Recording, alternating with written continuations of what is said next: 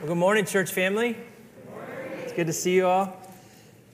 Good to see you guys too. The junior highers are taking off. Bye, you guys. You guys, can say goodbye to them too. Bye. what a great group, man. This morning we're in Exodus, and uh, we're going to hopefully cover a lot of territory in Exodus. Have you been enjoying this time in the book of Exodus? Did you know we were in the book of Exodus? Okay, yeah. So, so we're, we're in a series uh, called The Way Forward, and we've just been going through this book of Exodus kind of chapter by chapter, and we're about to jump a bunch of chapters or, or cover a lot of chapters together because we're going to talk about the plagues, the 10 plagues that fell upon Pharaoh in Egypt. Are you familiar with this story? And, and as we look at it, my prayer is that we could see it in the big picture of the message of the book of Exodus that we could also apply it to our lives. I was telling Pastor Andy earlier, I read a lot, and you know, you read a lot of information, and you get all this information in your head, like obscure things and what connects with what, and you take a step back and you just go, so what, right? So what? Like, my intent for you this morning is not to come at you with a lot of information. But hopefully, as we talk about the Word of God, as we talk about Exodus, that there's going to be some points where it lands in our hearts, where there's some application and some things to consider. And one of the huge benefits of studying the Old Testament um, the Old Testament can be a, um, a, a, scary place sometimes if you, you know, sometimes we avoid books like Leviticus or different things like that. But it's really not a scary place at all. It's the Word of God. And one of the huge benefits of studying the Old Testament is you learn a lot about God. How many of you want to know more about God? And so you learn his character and you learn his nature. And through the things that he does, you learn about how God acts towards his people. And the beautiful thing about, I just saw Bill Jackson. Bill, it's good to see you. We've been praying for you. You look great, by the way. Yeah. And since I'm saying it, I saw my friend Eddie over here from San Diego. Good to see you, buddy. All right, so, and then shouts out to you and you, right? Like, sorry. Anyways. Um, I forgot what I was saying about the Bible, but it was really good stuff. in the in the book of Exodus, you, you not only learn about God and you know more about Him, and you should, I, I think it's, it's a fair thing to, to read Scripture and not just read the words, but to take a step back and say, what did I just learn about God, right? But the reason you're learning about Him is because you, you don't just know about Him, you get to know Him. Does that make sense? It's not just knowing about Him, it's literally knowing Him.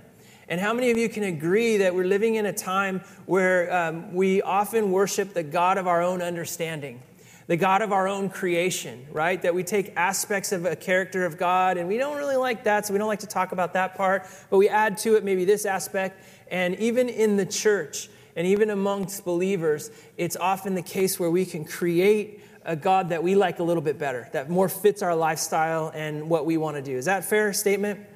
And so that's why it's so important to stay grounded in the Word of God, to stay grounded in Scripture, and try to understand even the things that are sometimes a little difficult to understand. And certainly that fits in the category of the 10 plagues. And, um, but there's some amazing things that happen. If you are picking up from where we left off last week, um, we talked about the fact that sometimes things get worse before they get better. In fact, we said most oftentimes things get worse before they get better. And so, for the children of Israel, they were super excited when they heard the news and saw the demonstration of God's power and glory. Um, that, that God came with a promise. He came with Moses and Aaron, his spokespeople, and they came and they said, God's going to do some awesome stuff. And they demonstrated his power. They threw the, the staff down, turned into a snake, grabbed the tail, came back into a staff. That would be enough for me. I'd be like, all right, he's coming, it's good. One of the repeated themes throughout um, Exodus is that God heard the anguish of his people and he was going to do something about it. And so this, this the elders of Israel heard this message from their guys, Moses and Aaron, and it says in there that when they saw the demonstration of the power, they believed, right? They were pumped. It's like, okay, our God's awesome, right? They were singing songs about it. They were just super stoked. And so now they, they go and they give Pharaoh the same message, and Pharaoh is not nearly as excited as the Hebrew elders.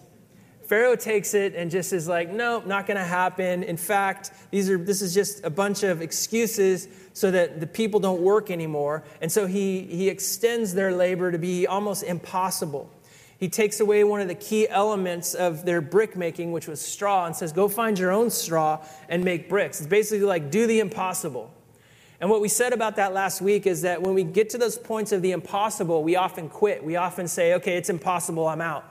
But the impossible is the beginning place for God. When you're in an impossible circumstance or situation, you are a fantastic um, candidate for a miracle to do and see what only God can do. Are you tracking with me? That was all last week. And so now we come into this week and we look at, at Exodus chapter 6. And God again reaffirms his promise to his people. It's like, even though it doesn't look like it's, it's going as it should, I am a covenant keeping God. I'm keeping my promise. I will deliver you. In fact, this theme of freedom and deliverance is in the book of Exodus all the way through, and it carries through the entire Bible that God is a God who longs for freedom for his people. And he fights for that freedom. He sends his son for that freedom. It's freedom over the cruel master of sin. And some of you in this room, you don't have to raise your hand, but you can think of times in your life, or maybe some of you are in a moment right now where you are subject to the cruel master of sin.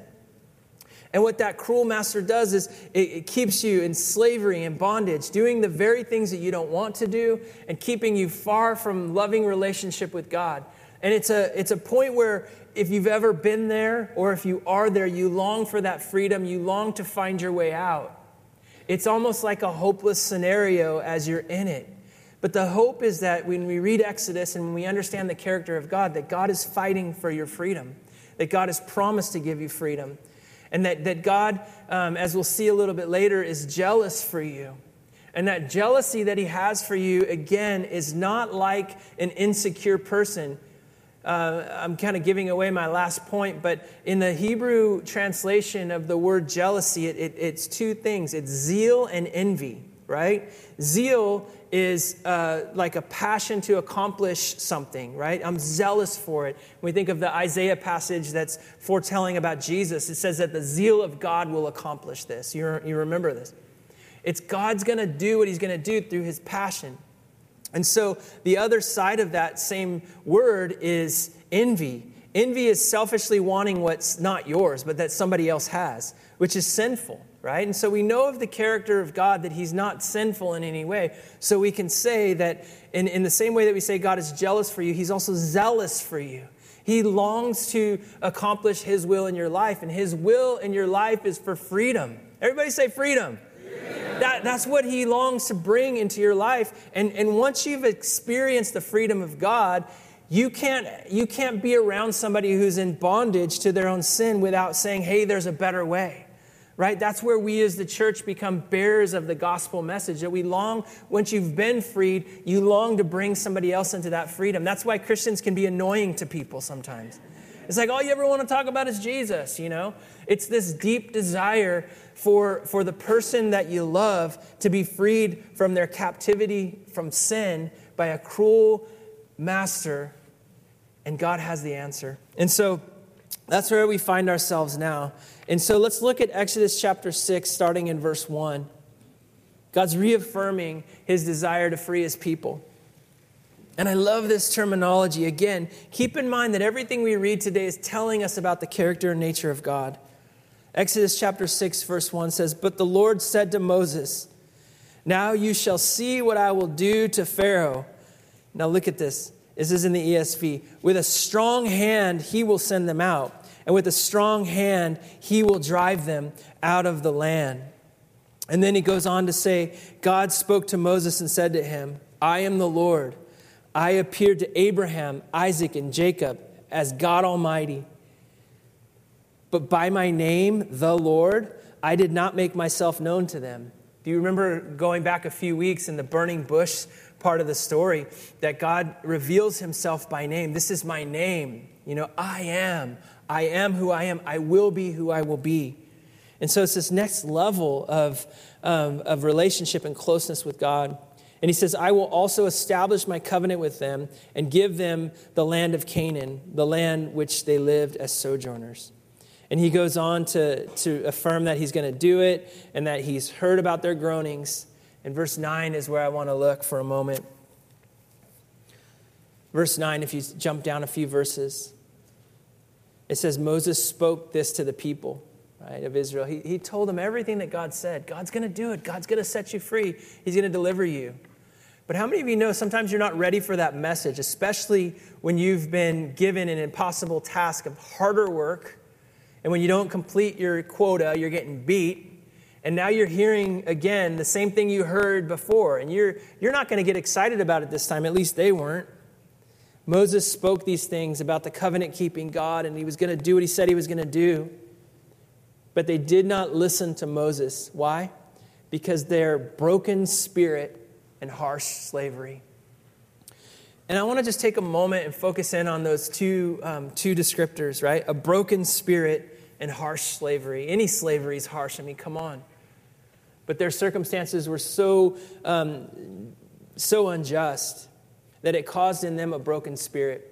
And, and, and again, I'm not going to ask you to raise your hand, but I'm asking you to search your heart. The times where you could say of yourself that you just this, this brokenness of spirit that there's been times where things feel so low and things feel so um, down that it's not just you're having a bad day, but you can sense this soul sickness, that there's something inside your heart that just feels broken. Proverbs puts terminology to it. Proverbs chapter 18, verse 14.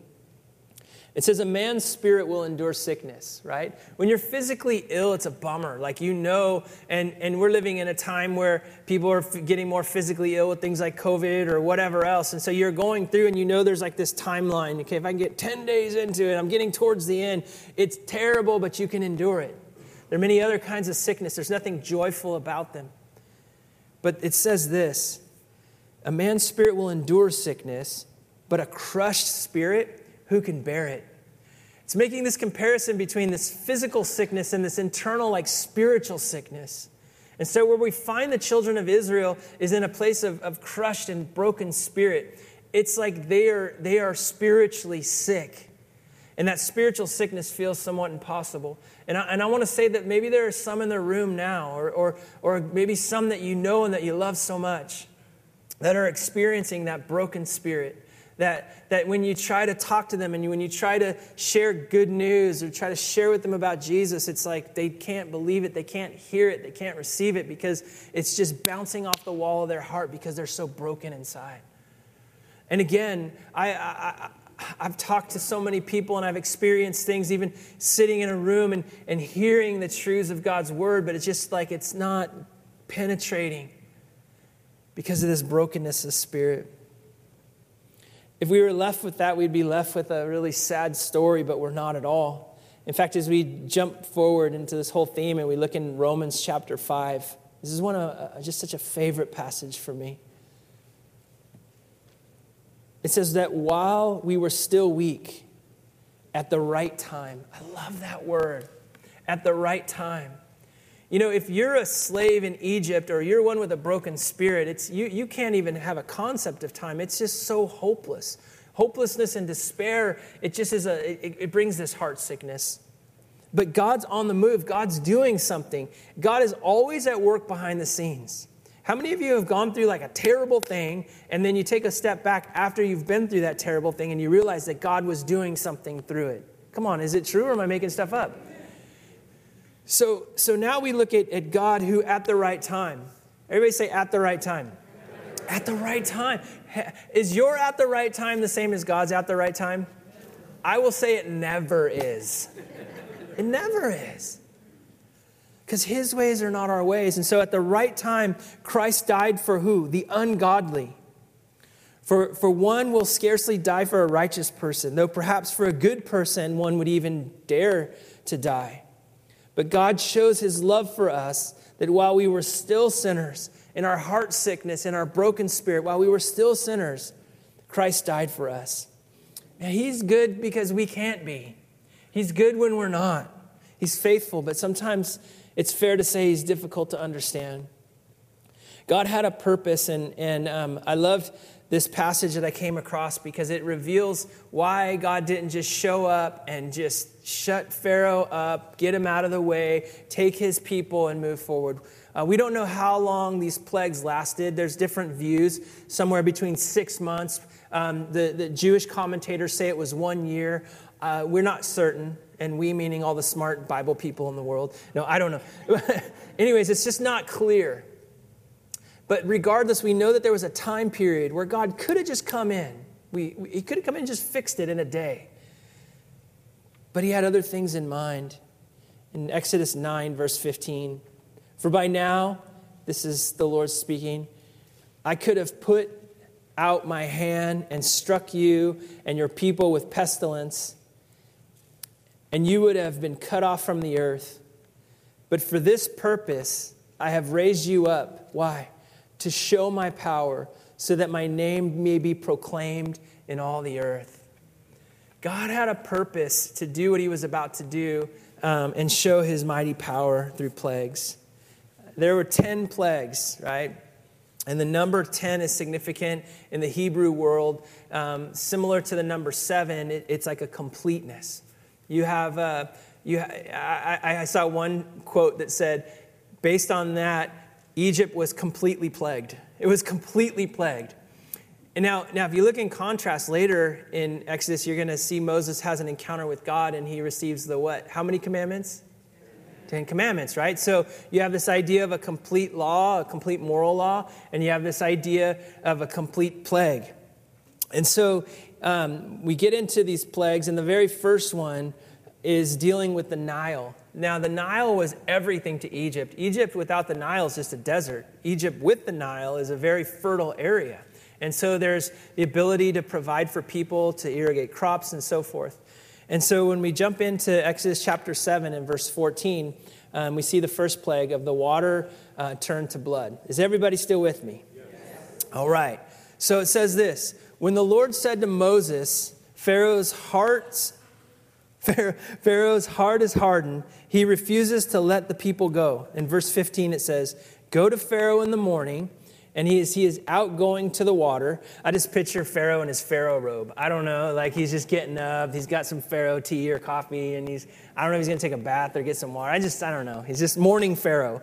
Like, I don't know if Pharaoh's a morning guy or not, but it was just like first thing in the morning. As he's going out to the water and stand on the bank of the Nile to meet him. Hey, Pharaoh, how are you doing this morning? and take in your hand the staff that I turned into a serpent, and you shall say to him, the Lord, the God of the Hebrews, sorry, I lost my place. The God of the Hebrews sent me to you, saying, Let my people go, so that they may serve me in the wilderness. But so far you have not obeyed. Thus says the Lord By this you shall know that I am the Lord. Behold, with the staff that is in my hand, I will strike the water that is in the Nile, and it shall turn to blood and the fish in the Nile shall die, and the, and the Nile will stink. Then the, um, the King James says the Nile stank, which I think is even better than stink. Stank, stink, stank. Okay, anyways. And the Egyptians will grow weary of drinking water from the Nile. And the Lord said to Moses, Say to Aaron, Take your staff and stretch out your hand over the waters, over their rivers, their canals, their ponds, their pools of water, so that they may become blood. And there shall be blood throughout all Egypt, even in vessels of wood and vessels of stone. That is a lot of blood. I, I, I remembered you know, the, the Nile turning to blood, but in reading this again, I didn't realize how complete this plague was. It wasn't just the river, it was anywhere there's water. Your Sparkletts thing, everything everywhere, right? Their vessels were even blood. You couldn't get away from it. You couldn't get fresh water. It's how complete this plague was. Moses and Aaron did as the Lord commanded in the sight of Pharaoh and in the sight of his servants, and, and lifted the staff, and they struck the water in the Nile, and the Nile turned into blood, and the fish in the Nile died, and the Nile, here it is, and the Nile stank. And so, so the Egyptians could not drink the water from the Nile. There was blood throughout all the land of Egypt, but the magicians of Egypt did the same thing by their secret arts. I had to take a step back and think about that. I mean, Pharaoh is so prideful, right? That it, this is clearly more than it appears to be. This is not just um, God striking plagues upon Egypt. This is a showdown between the gods of Egypt and the God of heaven. And so, Pharaoh, in his pride, um, as long as his magicians can duplicate it, it's like, well, who are you? But I was just thinking to myself, who would want to duplicate a plague? Like, pride gets you to do dumb stuff. Are you following me? Obviously, the thing had to get like clear again for them to, to duplicate it. So you just get more blood in the Nile? Like, pride gets you to do dumb stuff. Anyways, don't be prideful and do dumb stuff. That's the message. So, um, so Pharaoh's heart hardened, and he remained, uh, he remained that way, and he would not listen to them, as the Lord said. Pharaoh turned and went into his house, and he did not even take it to heart. And all the Egyptians dug along the Nile. That's, that's what Bear Grylls would have done. He would have dug along the Nile, right? And then let the, let the bloody water get filtered out, and then he would have some clear water. You guys don't watch Bear Grylls? You're missing it. And the Egyptians dug along the Nile for water to drink, for they could not drink the water of the Nile. Seven full days passed after the Lord had struck the Nile. Now, um, these plagues go on. There's obviously, as I said, 10 of them, but I'm not going to go through every single one of them, but I am going to share about a few of them because I think it's significant. Um, these first three plagues impact everybody. So if you're a, if you are a child of God, you're a Hebrew, and you want water, your water is also turned to blood. The next, um, the next plague that we read about uh, is the plague of the frogs, right? So you first have um, the plague of blood.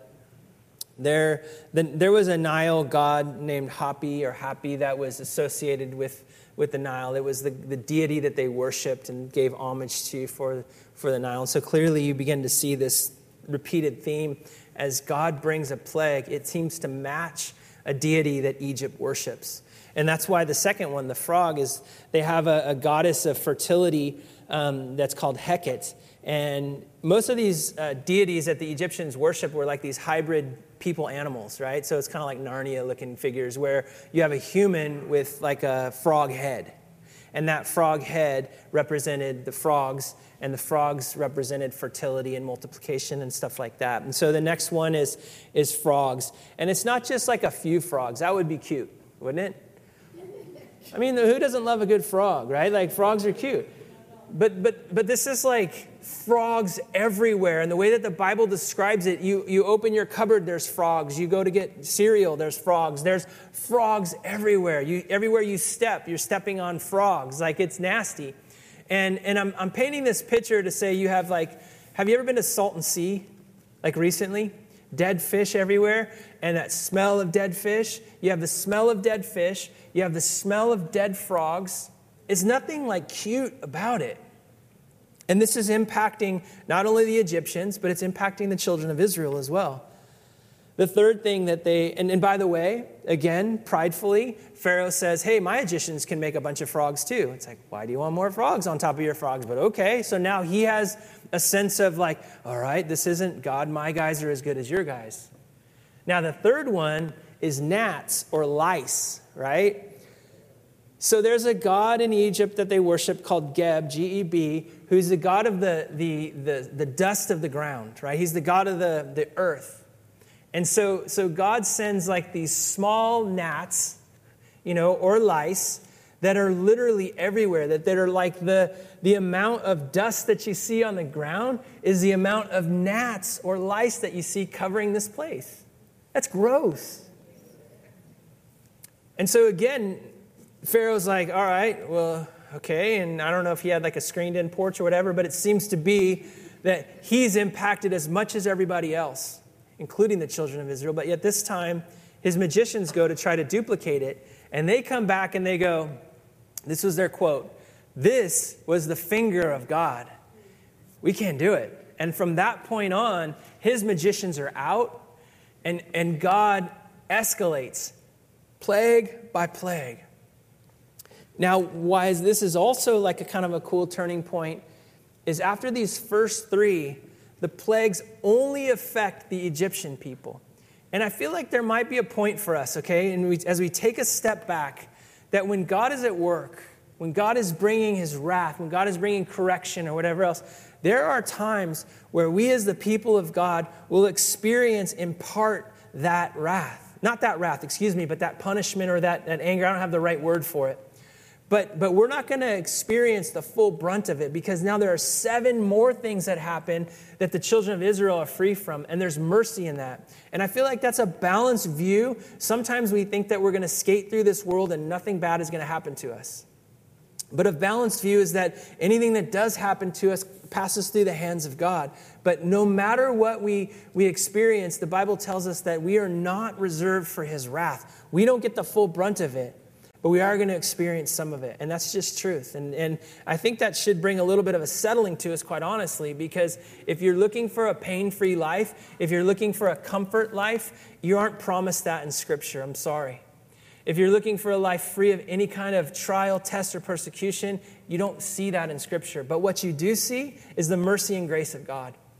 I had a wonderful conversation with a guy yesterday who, uh, super smart guy, engineer, and he, he was interested in all the obscure passages in the Bible. What about this one? Was Melchizedek Jesus? You know, and just going through all these different ones.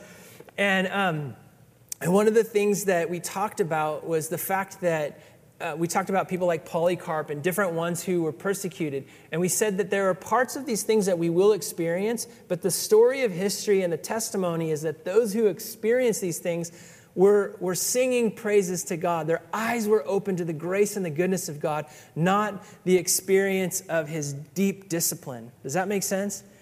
Now, we used to talk about this stuff like this could happen, but we are talking about this right now in real time. We need to hear this stuff and we need to internalize this if we're going to make our way forward our way forward is understanding the character and nature of our God, not the God that we want or the God that we create that says, I get to live in a bubble of pain free life. That is our own doing. The God of the Bible says, No, you're going to experience this in this world. Jesus says it like this In this world, you will have tribulation. And then he says, But be of good cheer because I've overcome the world. Stephen, the first martyr, is like looking up to heaven, going, Is that all you got? Okay, I forgive you. I'm just like, he is so in tune with what lies ahead that this earth is so temporal. And so there's good news even in the bad news. Amen. Amen. So now the fourth plague comes. And now, at the fourth plague, God has Pharaoh's attention. And this is where you start to see Pharaoh's personality play out even more the prideful, arrogant one, who, by the way, has been told his whole life that he is God. Okay, he's been told he is basically the embodiment of Ra or one of their, their key gods. And, and, and so he thinks pretty highly of himself, and you get that. But now he's humbled. Now God has his attention. Now he's realizing, okay, my guys can't duplicate what this God can do. In fact, they've, those magicians have pointed out this is the finger of God. And so he comes on to this next one, and this one seems to really get him. It's the flies. I, I read a statistic that there are 17 million flies to every one human being.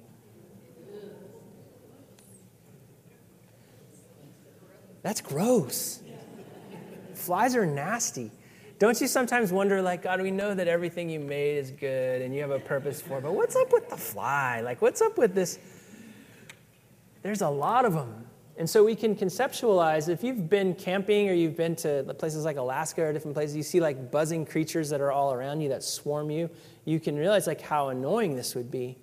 Now, we don't know for sure if this was like our common fly that we have buzzing around, or a horse fly, or like a meat eating fly, or even a beetle. There was a scarab beetle, or these are known in that area. And there was another deity that the Egyptians worshiped called Khepri. Khepri was another one of these combo humans with a, a bug or a, a, an animal face, and the animal face on Khepri was like a, a beetle, you know. And so, um, and so, God is showing his again his superiority over all these ones who claim to have some sort of power. And as we read um, in, in Exodus chapter 8, starting verse 24, it says, And God did so. There came great swarms of flies into the house of Pharaoh and into his servant's house and through all the land of Egypt. And excuse me, throughout all the land of Egypt, the land was ruined by swarms of flies. Get in your mind that this has an accumulative effect. Smelly dead fish, smelly dead frogs, gnats and you're still healing from all the lice bumps that you have. And you know you've bought all the lice shampoo off the shelf at CVS and everything. Like you're still you're still reeling from that. And now you got now you got uh, these flying creatures whether they're bugs or beetle or flies or beetles we don't quite know. And so Pharaoh called to Moses and Aaron and he says fine go sacrifice to your God within the land. You see what he does? He doesn't say your people are free I, I, I know the power of God. He's like, okay, I can't give myself fully to this, but what I can say is whatever it's going to take to stop it, you guys can do your thing, but you got to do it here. Pharaoh the negotiator, and then he'll continue to negotiate, make promises, and then he will always back out. Pharaoh is a type for somebody else. Have any idea who that somebody else might be? The enemy of your soul who will constantly negotiate with you, who will constantly say, hey, this isn't going to be that bad this time, or just do this and this will be okay, and who will always lie to you because the enemy of our soul is a liar and his native tongue is lies, just like Pharaoh, who was a liar. In fact, he was described in Exodus as a cheat. So it goes on, and he says, um, he says, Go sacrifice to your God within the land. But Moses said, It would not be right to do so. For the offerings we shall sacrifice to the Lord our God are abominable, abominable, an abomination to the Egyptians. If we sacrifice offerings abominable to the Egyptians before their eyes, will they not stone us? Moses is a wise, has a wise moment. He's like, I'm not going to make a deal with Pharaoh. And let me tell you this do not make a deal with Pharaoh. It will always go bad. It will always go bad. And so he has a clear objective, he has a clear step of obedience to God. You know, I, I took a lot of time, as I said, to look into these different creatures, and I realized, so what, afterwards, that I could give you a, um, a lecture that would be more like the Discovery Channel than it would be a sermon. But I do have to say, when I was looking up the scarab beetle and the fly, it was fascinating to me. These beetles and the, whether they were worshiping a deity that had a fly face or a beetle face. They were both there in Egypt, and they were both esteemed creatures by the Egyptian people for good reason. That if you were to sit there with a really good camera and watch these creatures, they are amazing. The scarab beetle, for example, can, can just devour stuff, and it has such organization to the way that it devours, and then it, and then it stores food. And, and it, I mean, it can just, like, there was this picture it's kind of gross, but I'll say it. They, they, they eat doo doo, okay? And so, one of the things when you have a land full of livestock, like how wonderful the design of God to create a, a, a creature that deals with the waste. If you didn't have this beetle and you had cows that go to the bathroom all over the pasture, it doesn't. It takes a while for that stuff to go away. But God creates these beetles that swarm on and just they, it's gone.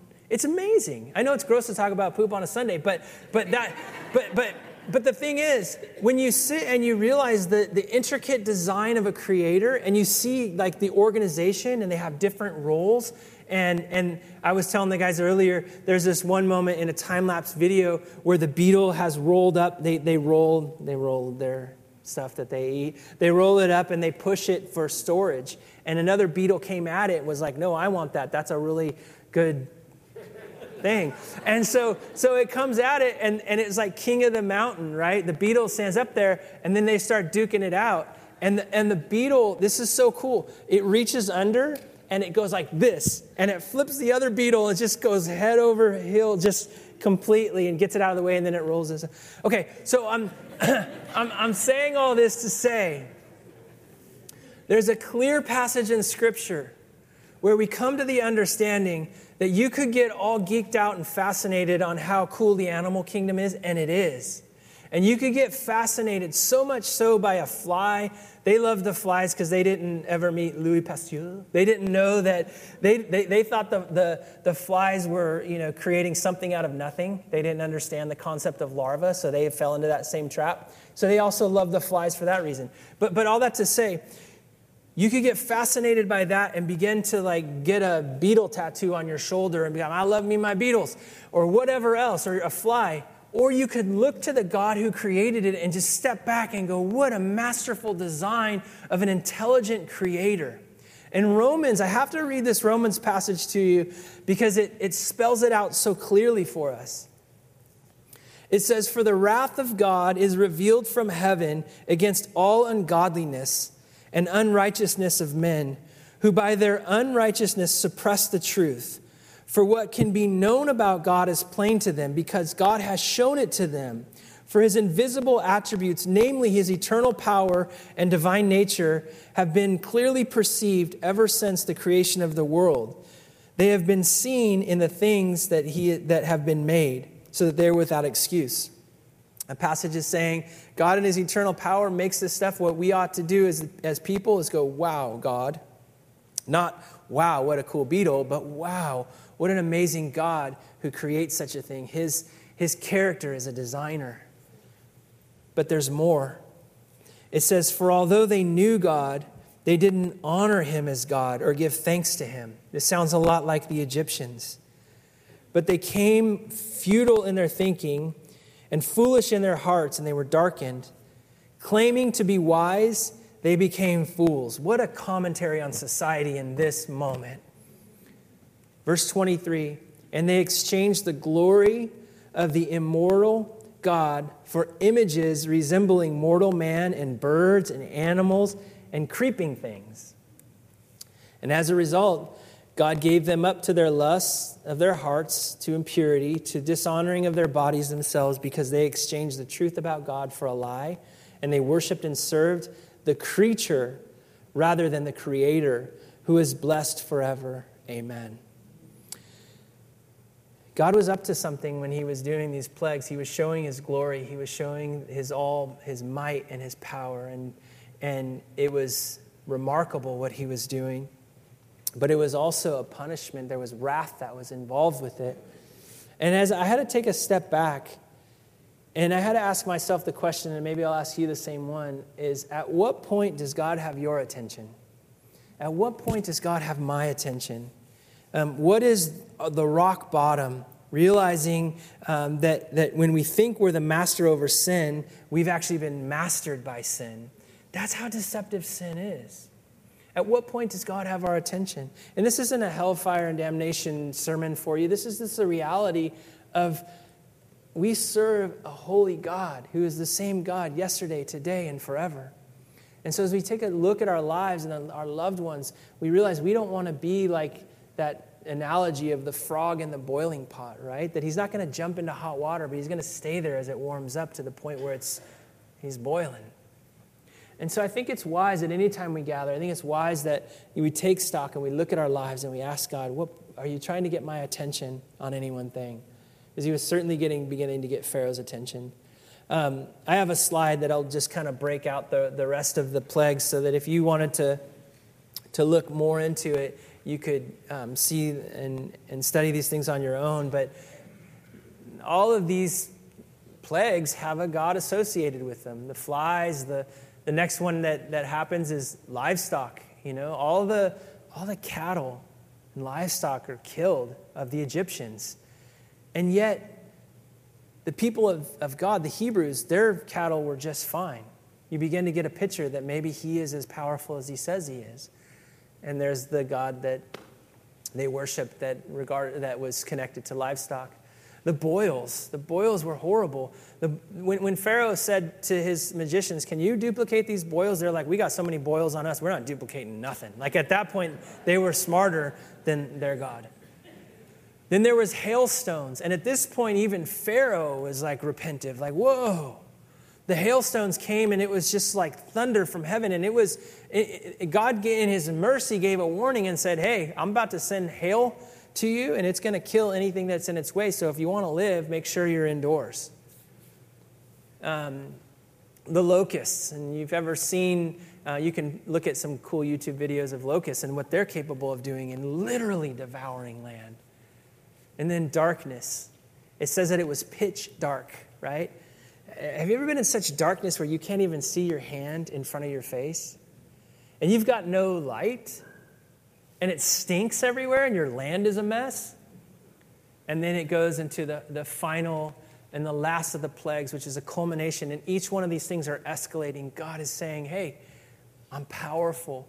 And it's, Pastor Andy will teach us about that next week, but it's the Passover, where Pharaoh himself is now confronted as the one who thinks he's the giver of life. He's the ultimate creator, he's the ultimate deity.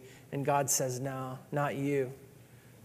And at that point, the children of Israel are released only to be chased and followed. You can take the slide down, but there's something just so that we cover each one of those things.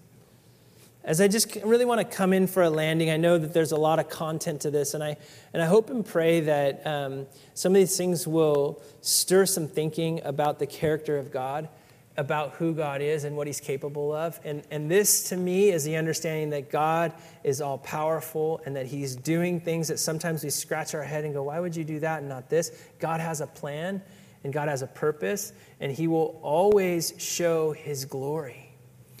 And, and that's where we get into this last and final um, part of his character and nature.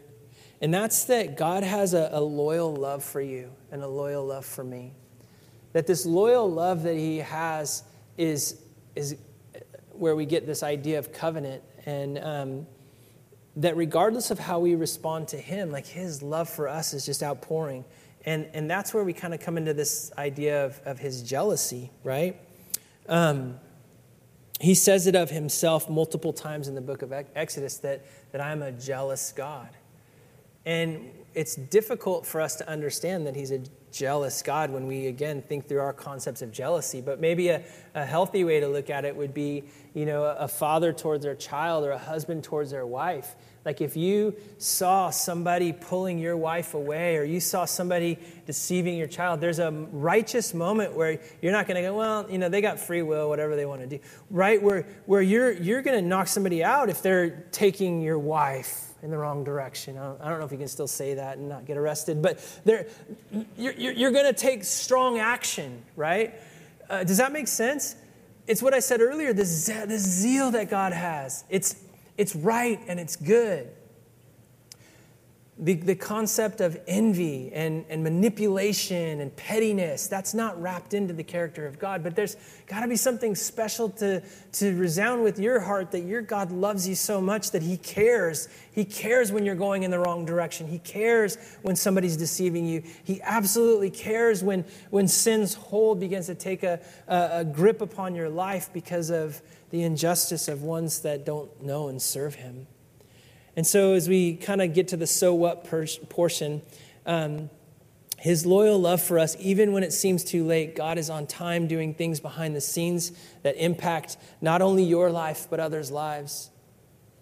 Secondly, that God is righteously jealous and, and he will not compete with any other idols in our lives. I have this quote that I thought was a really fitting quote for this portion. It's a theologian and uh, pastor. He actually teaches at, at Talbot here in La Mirada, Biola's Theological School. And he says, uh, right at the heart of the laws of the covenant, God wants his people to know that his covenant relationship is permanent and exclusive.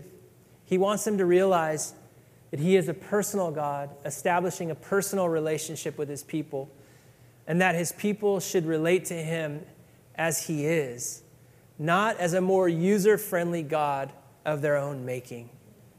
I'll leave that up for a minute if you kind of want to ponder it. the last and the, the final takeaway of, of all of this is that God is a God of freedom. And um, I'll bring us back to that Romans 5 passage where it says that at the right time, God steps in.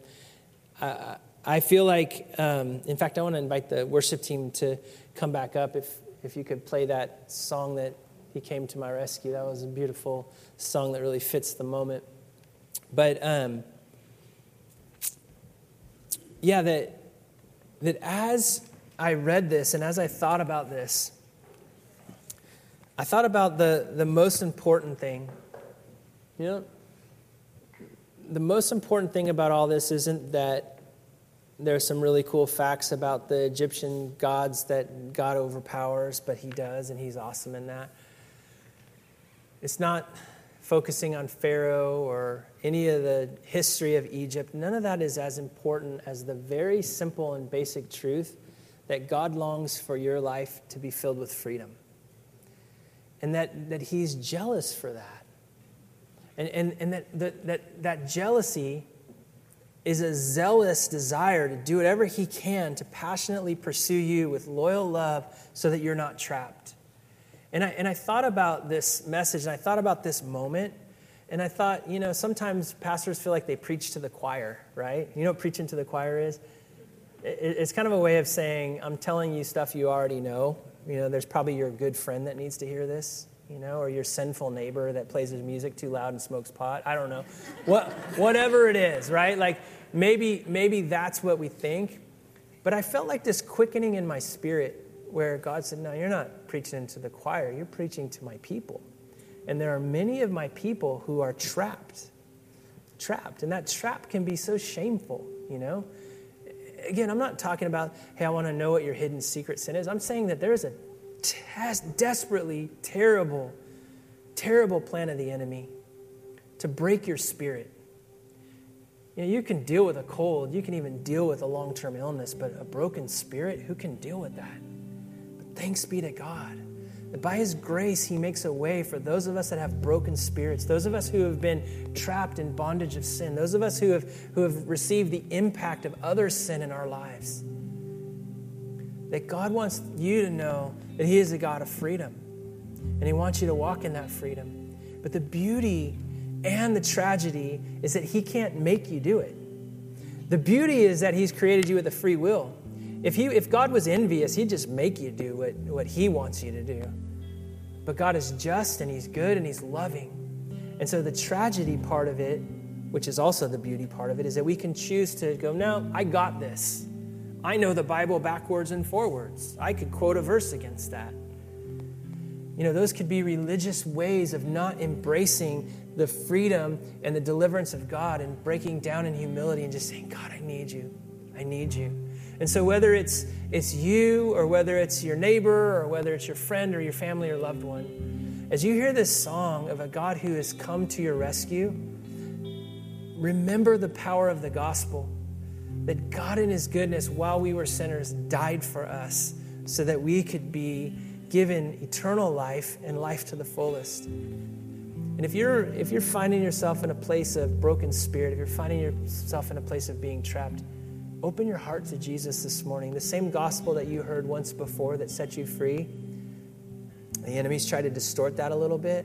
It's the truth that God has given you freedom. If you've never opened your heart to Jesus before, maybe you've sat in these sermons and, and, and you've never quite said, Yeah, I believe these things. I know that given my own pride, that given my own ways, that I will just walk sinfully and I'll result, my result will be I'll, I'll be in in bondage. I'll be enslaved to that. And you realize that something has got to break that chain, and, and you haven't been able to do it. It's Jesus. It's Jesus and His goodness who died on the cross for our sins, who has broken every chain so that you can have freedom. The purpose of the church, the message of the church is the gospel, and it is written all throughout the pages of the Bible, Old Testament and New Testament alike. And so as they play this song again, thank you for being so patient, listening to me talk for so long. But don't miss this moment to remember the goodness of God, to remember the freedom that comes, and to respond to the gospel.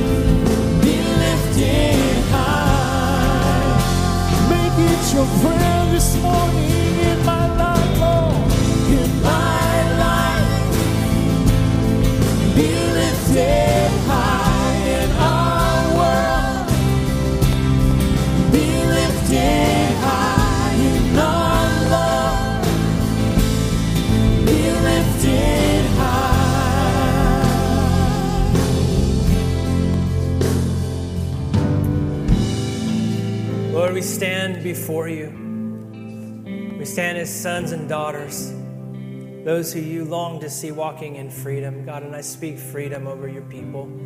Freedom, God, from insecurities, freedom from the, the holds of sin, freedom from addiction, freedom from anxiety, freedom from fear, freedom from hopelessness and despair, healing over broken spirits. God, what only you can do is you showed your mighty works. You put them on display for the known world in that moment, the, the superpower of the world and the super powerful leader whose heart was hardened against you.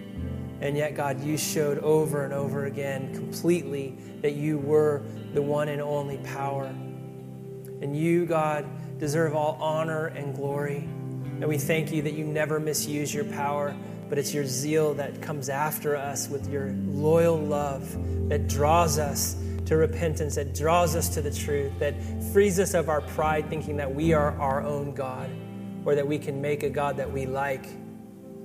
Lord, we bow our knee to you, the one and only, the one who was and who is and who is to come. And again, God, we say all honor and glory be to your name. Set us free, God, that we might worship you. We love you, we thank you, we praise you. It's in your precious name we pray. Amen and amen. Amen. God bless you.